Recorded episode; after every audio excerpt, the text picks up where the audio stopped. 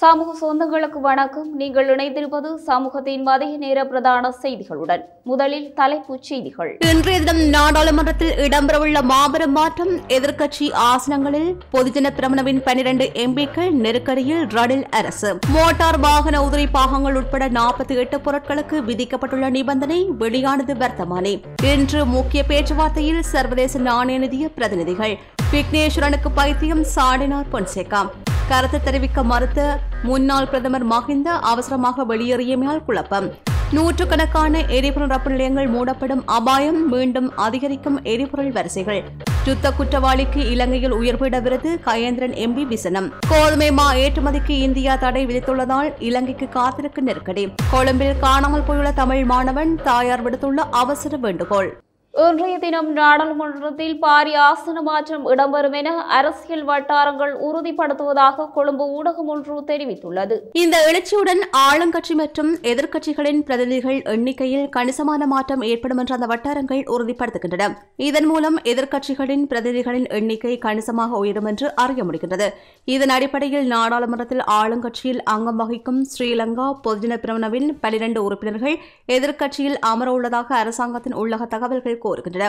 இதன்படி பொதுஜன பிரமணவின் தலைவர் நாடாளுமன்ற உறுப்பினர் பேராசிரியர் ஜி. எல். பீரிஸ் டலஸ் அழகப்பெரும பேராசிரியர் சன்ன ஜெயசுமன பேராசிரியர் சரிதஹேரத் பேராசிரியர் நாலக கொடகேவா பேராசிரியர் குணபால ரட்னசேகர கலாநிதி உபுல் கலபதி கலாநிதி Tilak Rajapaksa Dilan Perera Udayana Kirindigoda Vasantha Yapa Bandara K. P. S. Kumarasiri ஆகிய பன்னிரண்டு நாடாளுமன்ற உறுப்பினர்களும் எதிர்க்கட்சியில் அமரவுள்ளதாக கூறப்படுகிறது ஜனாதிபதி ரணில் விக்ரமசிங்கவினால் நேற்று நாடாளுமன்ற இடைக்கால வரவு செலவு திட்டம் சமர்ப்பிக்கப்பட்டதுடன் விவாதம் இன்று ஆரம்பமாக உள்ளமை குறிப்பிடத்தக்கது. சர்வதேச நாணய நிதிய குழுவினருக்கும் அரசாங்கத்தின் பிரதிநிதிகளுக்கும் இடையே மீண்டும் பேச்சுவார்த்தை ஒன்று இடம்பெறவுள்ளது. இந்த பேச்சுவார்த்தை இன்றைய தினம் இடம்பெறவுள்ளது என்று தெரிவிக்கப்பட்டுள்ளது. கடந்த இருபத்தி ஆறாம் தேதி சர்வதேச நாணய நிதி அதிகாரிகள் குழு இலங்கை அதிகாரிகளுடன் பேச்சுவார்த்தை நடத்தியதுடன் ஜனாதிபதி ரணில் விக்ரமசிங்க இணையவழி காணொலி முறையில் அதில் பங்கேற்றிருந்தார். மின் கட்டண திருத்தம் மற்றும் மதுவரி சட்டம் உள்ளிட்ட திரைசெய்தி தொடர்பான இந்த கலந்துரையாடலில் தேவையான மேலதிக தகவல்களை வழங்குமாறு சர்வதேச நாணய நிதியத்தின் பிரதிநிதிகள் கோரிக்கை முன்வைத்துள்ளனர். இந்நிலையில் குறித்த பேச்சுவார்த்தைகளில் முன்னேற்றம் ஏற்பட்டுள்ளதாக கொழும்பில் நேற்று இடம்பெற்ற நிகழ்வு ஒன்றில் உரையாற்றிய போது மத்திய வங்கியின் ஆளுநர் கலாநிதி நந்தலால் வீரசிங்க தெரிவித்துள்ளார். சர்வதேச நாணய நிதியத்துடன் பணிக்குழா மட்ட இணக்கப்பாட்டை விரைந்து எட்டுவதற்கு இயலுமை கிடைக்கும் என்றும் மத்திய வங்கி ஆளுநர் குறிப்பிட்டுள்ளார். கடனை எதிர்பார்க்கும் நாட்டுக்கு பொருத்தமான பாதீடு முன்வைக்கப்பட்டுள்ளதுடன் நாட்டின் பொருளாதாரத்தில் சில முன்னேற்றங்கள் ஏற்பட்டுள்ளதாகவும் மத்திய வங்கி ஆளுநர் கலாநிதி நந்தலால் வீரசிங்க மேலும் தெரிவித்துள்ளார். இலங்கையின் பொருட்கள் விற்பனை உற்பத்தி மற்றும் இறக்குமதி குறித்து அதிவிசேட வர்த்தமானி அறிவித்தல் ஒன்று வெளியிடப்பட்டுள்ளது. நாற்பத்தி எட்டு வகையான பொருட்களின் உற்பத்தி களஞ்சியப்படுத்தல் மற்றும் விற்பனை தொடர்பில் பல நிபந்தனைகளை விதித்து இந்த வர்த்தமானி வெளியிடப்பட்டுள்ளது.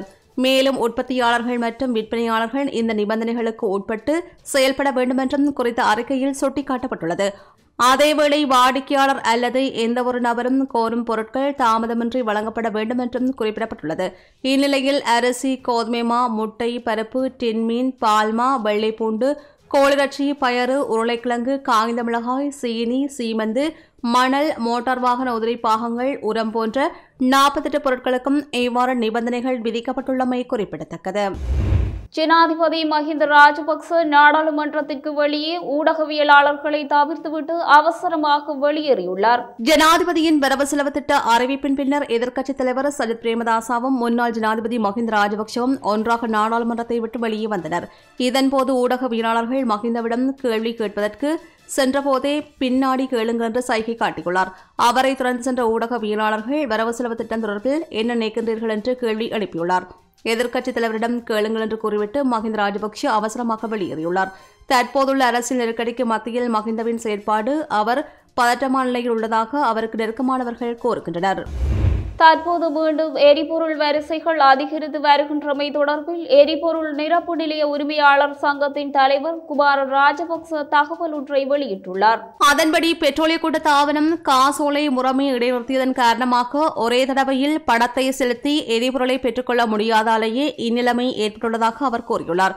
கொழும்பில் நேற்று இடம்பெற்ற ஊடகவியலாளர் சந்திப்பில் வைத்து கருத்து தெரிவிக்கின்ற போது அவர் இந்த விடயத்தை குறிப்பிட்டுள்ளார். மக்களுக்கான எரிபொருள் தேவை அதிகரித்துள்ளது. முன்னரை விடவும் அதிகமான எரிபொருளை நேற்று முதல் விநியோகிப்பதாக கனியவள கூட்டத்தாபனம் கூறியுள்ளது. பெட்ரோலிய கூட்டத்தாபனம் முன்னதாக காசோலை முறைமைக்கு எரிபொருளை விநியோகித்தது. ஆனால் தற்போது எரிபொருளை பெற்றுக்கொள்ள முற்பகல் ஒன்பது மணிக்கு முன்னர் பணத்தை செலுத்த வேண்டும் என்று குறிப்பிடப்பட்டுள்ளது. எரிபொருள் ரப்பல் நிலையம் ஒன்று எரிபொருளை பெற்றுக்கொள்ள நூறு லட்சம் ரூபாவுக்கும் அதிக பணத்தை செலுத்த வேண்டும். சில எரிபொருள் ரப்பல் நிலையங்களுக்கு அவ்வாறு பணத்தை செலுத்த முடியாது. எனவே நாளாந்தம் இருநூறு முன்னூறு எரிபொருள் ரப்பு நிலையங்கள் மூடப்பட்டுள்ளன. இவ்வாறான நிலையில் பழைய முறைக்கு அமைவாக காசோலை வசதியின் கீழ் எரிபொருளை வழங்குமாறு அமைச்சரிடம் பெட்ரோலிய கொடுத்த ஆவணத்தினரிடமும் கோருவதாகவே அவர் குறிப்பிட்டுள்ளார். சப்கஸ்கந்த சுத்திகரிப்பு நிலையத்திலிருந்து பெட்ரோலை விநியோகிக்கும் நடவடிக்கைகள் ஆரம்பிக்கப்பட உள்ளது சுத்திகரிப்பு நிலையத்தின் பேச்சாளர் ஒருவர் இந்த விடயத்தினை குறிப்பிட்டுள்ளார். நாளாந்த நான்காயிரம் மெட்ரிக் டன் டீசல் மற்றும் மூவாயிரம் மெட்ரிக் டன் பெட்ரோலை விநியோகிப்பதற்கு நடவடிக்கை எடுக்கப்படும் என்று மின்சக்தி மற்றும் எரிசக்தி அமைச்சர் காஞ்சன விஜயசேகர தனது டுவிட்டர் பக்கத்தில் தெரிவித்துள்ளார். கோதுமை மா ஏற்றுமதிக்கு இந்தியா தடை விதித்துள்ளதால் இலங்கைக்கான மா இறக்குமதி நிறுத்தப்பட்டுள்ளதாக இறக்குமதியாளர்கள் வர்த்தக அமைச்சிற்கு தெரிவித்துள்ளனர். ரஷ்யா உக்ரைன் போர் காரணமாக கோதுமை மா இறக்குமதியை இந்தியா நிறுத்தியுள்ளது. எனவே கோதுமை மா இருப்பை தக்கவைக்க இந்திய அரசாங்கம் முடிவு செய்துள்ளது. இந்தியாவிலிருந்தே கோதுமை மாவை இலங்கை இறக்குமதி செய்து வந்துள்ளது. எனினும் விரைவில் இந்தியாவிலிருந்து கோதுமை மாவை இறக்குமதி செய்வதற்கான வாய்ப்பும் இருந்ததாக இறக்குமதியாளர்கள் தெரிவிக்கின்றனர். தற்போது துருக்கியிலிருந்து மாத்திரம் கோதுமை மாவை இறக்குமதி செய்ய முடியும் என்ற நிலை உருவாகியுள்ளது. இதனால் கோதுமை மாவிற்கு கடுமையான தட்டுப்பாடு ஏற்படும் அபாயம் உள்ளது என்று சந்தை தகவல்கள் கோருகின்றன நாட்டில் ரொட்டி ஒன்றின் விலை முன்னூறு ரூபாய் வரை உயரும் என அகில இலங்கை பேக்கரி சங்கத்தின் தலைவர் என் கே ஜெயவர்தன தெரிவித்தார். சந்தையில் கோதுமை மாவுக்கு கடும் தட்டுப்பாடு ஏற்பட்டுள்ளதால் இந்த நிலைமை ஏற்பட்டுள்ளதாக அவர் தெரிவித்துள்ளார். இதன் காரணமாக சுமார் இருநூறு பேக்கரிகள் மூடப்பட்டுள்ளதாக அகில இலங்கை பேக்கரி சங்கத்தின் தலைவர் மேலும் தெரிவித்தார். கோதுமை மாவை வழங்கும் இரண்டு நிறுவனங்களான பிரீமா மற்றும் செலின்டிவ் ஆகியவை தற்பொழுது கோதுமை மா தேவையில் இருபத்தைந்து சதவீதத்தை சந்தைக்கு வழங்குவதாகவும் அவர் கூறியுள்ளார். மேலும் தொடர்புடைய இரு நிறுவனங்கள் தேவையான முழு அளவிலான கோதுமை மாவையும் வழங்க முடியும் என்றும் டாலர் பற்றாக்குறையால் தொடர்புடைய நிறுவனங்கள் தற்பொழுது கோதுமை கோதுமை மா தேவையின் ஒரு பகுதியை மட்டுமே வழங்குவதாகவும் ஜெயவர்தன கூறியுள்ளார். கோதுமை மாவின் தட்டுப்பாடு காரணமாக சந்தையில் கருப்பு சந்தை விலை உருவாக்கப்பட்டுள்ளதாகவும் பதிமூவாயிரத்தி ஐநூறாக இருந்த ஐம்பது கிலோகிராம் கோதுமை மா சந்தையில் இருபதாயிரம் ரூபாவுக்கு விற்பனை செய்யப்படுவதாகவும் அவர் தெரிவித்தார். விரைவான தீர்வு வழங்கப்படாவிட்டால் பான் விலையை அதிகரிப்பதை தவிர வேறு வழியில்லை எனவும் அவர் தெரிவித்துள்ளார்.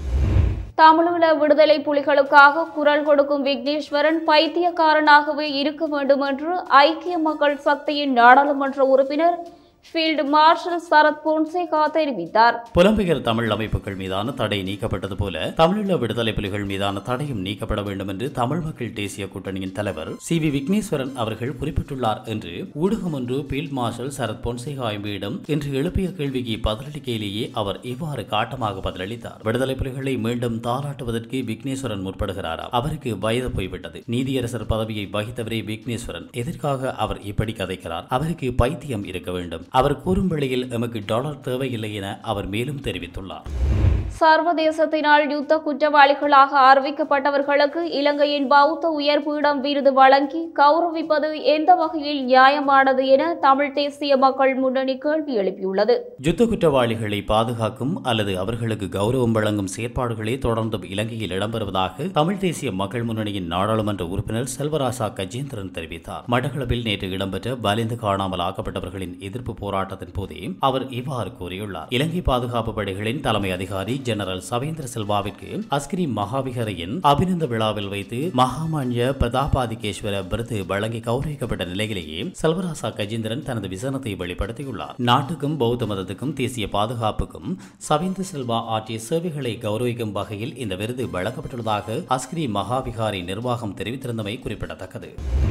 இன்றைய தினம் மழை பெய்யவுள்ள இடங்கள் குறித்து வளிமண்டலவியல் திணைக்களம் தகவல்களை வெளியிட்டுள்ளது. அந்த வகையில் தென் சப்ரகமுவ மத்திய ஊவா வடமேல் வடமத்திய மற்றும் கிழக்கு மாகாணங்களில் நூறு மில்லிமீட்டர் வரை மழை பெய்யலாம் என எதிர்ப்பு கூறப்படுகின்றது. அதேவேளை மாலை அல்லது இரவு வேளைகளில் இடிமின்னலுடன் கூடிய மழை பெய்யும் எனவும் எதிர்ப்பு கூறப்பட்டுள்ளது. மேலும் பலத்த மழை வீழ்ச்சி பதிவாகியுள்ள போதிலும் ஆறுகளில் வெள்ளம் ஏற்படும் அபாயம் இல்லை என நீர்ப்பாசன திணைக்களம் தெரிவித்துள்ளது. இந்நிலையில் களுத்துறை மாவட்டத்தின் புலுத்சிங்கள கண்டி மாவட்டத்தின் உடுதும்பர மாத்தறை மாவட்டத்தின் அழுத்தங்க கோரள மற்றும் ரத்னபுரி மாவட்டத்தின் அயகம ஆகிய பகுதிகளுக்கு முதல் கட்டமே அபாய எச்சரிக்கை விடுக்கப்பட்டமை குறிப்பிடத்தக்கது. மேலும் குறித்த இடங்களில் உள்ள மக்கள் எச்சரிக்கையுடன் இருக்குமாறு அறிவுறுத்தல்கள் விடுக்கப்பட்டுள்ளது. சீரற்ற வானிலை காரணமாக நான்கு மாவட்டங்களுக்கு மண் சரிவு அபாய எச்சரிக்கை விடுக்கப்பட்டுள்ளது.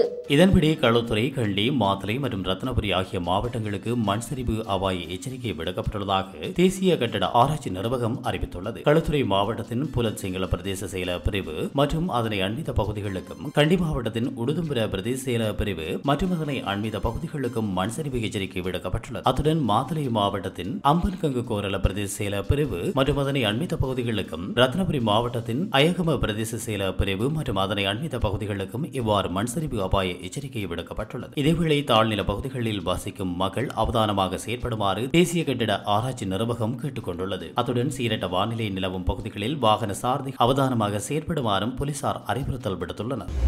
கொழும்பில் கடந்த இரண்டு மாதங்களாக காணாமல் போயுள்ள மாணவன் தொடர்பில் தகவல் தெரிந்தால் உடனடியாக தகவல் தருமாறு மாணவனின் தாயார் கோரிக்கை விடுத்துள்ளார். கொழும்பு தனியார் கல்லூரியில் படித்து வரும் சம்சுதன் மன்னார் எனும் மாணவன் கடந்த ஜூலை பத்தாம் தேதி முதல் காணாமல் போயுள்ளார். கடந்த இரண்டு மாதங்களாக இவர் தொடர்பில் இதுவரை எந்த தகவலும் கிடைக்கப்படாத நிலையில் மாணவன் தொடர்பில் தகவல் தெரிந்தால் தாயாரின் தொலைபேசி இலக்கத்திற்கு அதாவது பூஜ்ஜியம் ஏழு ஐந்து ஐந்து ஒன்று பூஜ்ஜியம் பூஜ்ஜியம் ஏழு எட்டு ஏழு என்ற இலக்கத்தினூடாக தொடர்பு கொண்டு தகவல் தெரிவிக்குமாறு கோரிக்கை விடுக்கப்பட்டுள்ளது. காலி முகத்திடலில் ஜூலை ஒன்பதாம் தேதி இடம்பெற்ற ஆர்ப்பாட்டத்தின் போது மாணவனின் தொலைபேசி மற்றும் தேசிய அடையாள அட்டை என்பன தொலைந்து போனமை தொடர்பில் அவர் ஜூலை பத்தாம் தேதி கோட்டை போலீஸ் நிலையத்தில் முறைப்பாடு செய்துள்ளதாகவும் தாயார் தெரிவித்துள்ளார். இந்நிலையில் கடந்த பத்தாம் தேதிக்கு பின்னர் பஞ்சிகாவத்தை கால்வாய் பகுதிக்கு அருகில் அவரது அடையாள அட்டை கண்டுபிடிக்கப்பட்டிருந்த நிலையில் மாணவன் தொடர்பில் எவ்வித தகவலும் கிடைக்கப்பெறவில்லை எனவும் காணாமல் போயுள்ள மகனை தேடித் தருமாறும் தாயார் வேண்டுகோள் விடுத்துள்ளார். சமூகத்தின் மதிய நேர பிரதான செய்திகள் நிறைவடைந்தன. நன்றி வணக்கம்.